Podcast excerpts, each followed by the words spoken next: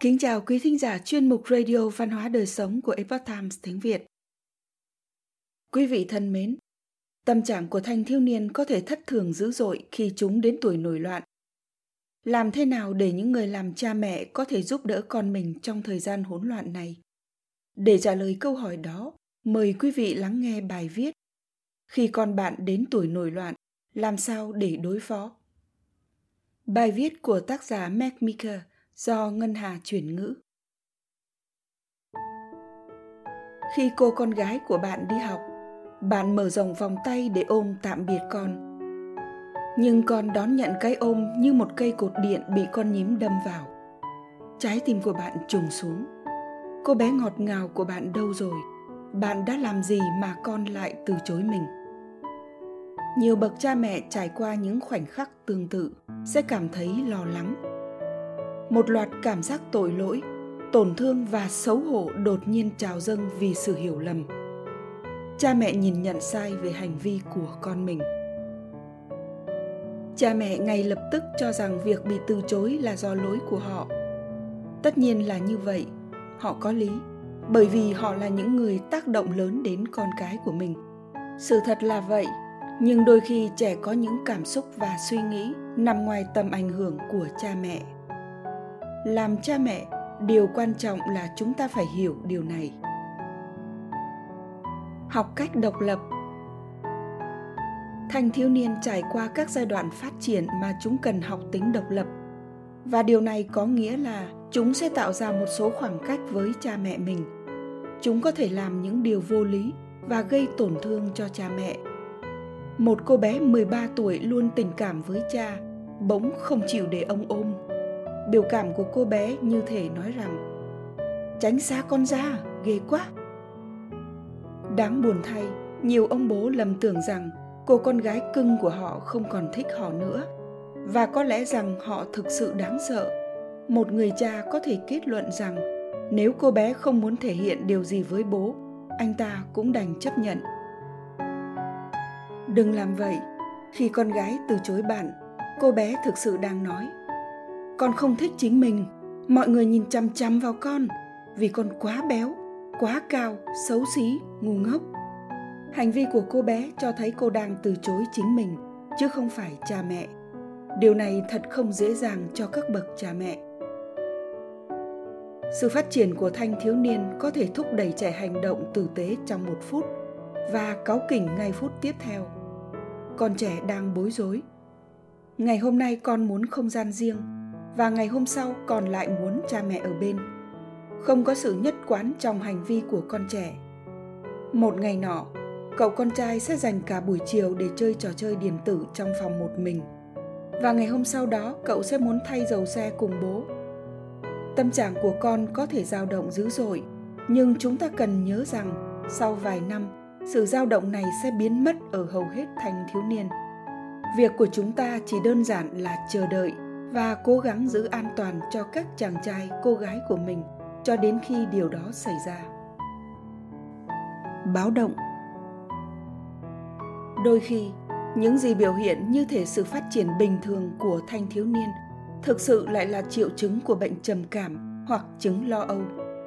Cha mẹ có thể mắc sai lầm khi cho rằng các dấu hiệu cảnh báo này là hành vi bình thường của con dưới đây là cách bạn có thể phân biệt giữa tình trạng muốn giữ khoảng cách ở tuổi thiếu niên và chứng trầm cảm hoặc lo âu, cả hai đều đã tăng vọt trong thời kỳ dịch bệnh COVID-19.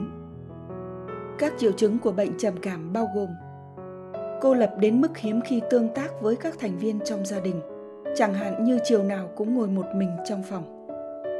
Thay đổi bạn bè, thay đổi cách ngủ, thay đổi khẩu vị, không có khả năng tập trung, ngày càng ít nói chuyện với bạn bè. Nói về cái chết và cách chúng sẽ tự sát nếu chúng định làm điều đó. Ngừng tận hưởng những thứ mà chúng có. Mệt mỏi liên tục, thay đổi cách ăn mặc, có vẻ ngoài luộm thuộm. Nếu một thanh thiếu niên mắc nhiều hơn ba dấu hiệu này, hãy xem xét khả năng con bạn bị trầm cảm và đưa chúng đến gặp bác sĩ theo báo cáo của WBUR, Bệnh viện Nhi đồng Boston đã chứng kiến sự gia tăng 47% số trẻ em nhập viện vì có ý định tự tử hoặc đang cố tự tử trong khoảng thời gian từ tháng 7 đến tháng 10 năm 2020 so với cùng kỳ năm 2021. Tuy nhiên, cha mẹ đừng sợ hãi. Hãy khôn ngoan và thận trọng, đồng thời thể hiện tình cảm và sự quan tâm nhiều hơn đến con mình. Nếu bạn cho rằng con đang chán nản, thay vì lo lắng không đâu, hãy hỏi trực tiếp.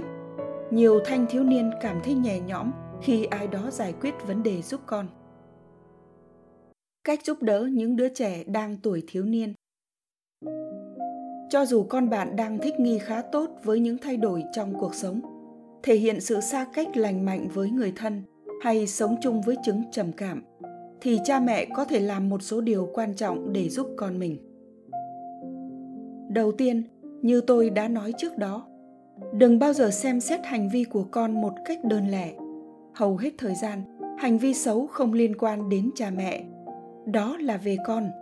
Nếu bạn tập trung vào nguyên nhân bạn gây ra hành vi đó, bạn sẽ bị cuốn theo cảm xúc, khiến bạn không thể xử lý tốt tình huống. Thứ hai, khi con đẩy cha mẹ ra xa, hãy thay đổi cách bạn tiếp cận con. Nhưng đừng bao giờ lùi bước từ chối cha mẹ đồng nghĩa với việc từ chối chính con. Và điều con cần là sự thấu hiểu, quan tâm và công nhận. Vì vậy, thay vì nói, con bị sao vậy? Con chưa bao giờ hành xử như thế. Hãy nói kiểu như, bố mẹ nhận thấy rằng gần đây con không phải là chính mình. Bố mẹ biết rằng điều này là bình thường, nhưng nếu bố mẹ có thể làm bất cứ điều gì để giúp con, hãy cho bố mẹ biết nhé con có thể tin tưởng bố mẹ và bố mẹ sẽ luôn ủng hộ con. Thật khó để nói điều này với một thanh thiếu niên đang có cách hành xử khó chịu, nhưng đó là cách chắc chắn nhất để giúp con mình. Thứ ba, hãy nhẹ nhàng tình cảm. Một lần nữa, điều này thật khó khăn, đặc biệt là khi bạn muốn treo nó lên cho rồi. Nhưng điều con cần khi cảm thấy không ổn là biết rằng dù thế nào đi nữa, bố mẹ vẫn yêu mình con có thể khó chịu như con muốn và ngồi trong phòng suốt đời. Nhưng con không thể làm điều gì khiến bố mẹ ngừng yêu con. Hãy cho con biết điều này một cách chân thành nhất. Hầu hết thanh thiếu niên không còn muốn thể hiện tình cảm như trước nữa. Và điều đó không sao cả. Thay vì ôm và hôn con gái bạn trước mặt bạn bè con, hãy làm điều đó một cách riêng tư. Nếu con bạn hoàn toàn không thoải mái khi ôm bạn chỉ cần chạm vào đỉnh đầu hoặc vai của con. Một trong những cách tốt nhất để thể hiện tình cảm là vào phòng của con bạn lúc cuối ngày và ngồi ở cuối giường. Hỏi về một ngày của con, dù chỉ trong vài phút. Chứng kiến một thiếu niên trải qua giai đoạn đau khổ thật không dễ dàng. Nhưng đây là một điều mà tôi biết chắc bạn có thể làm được.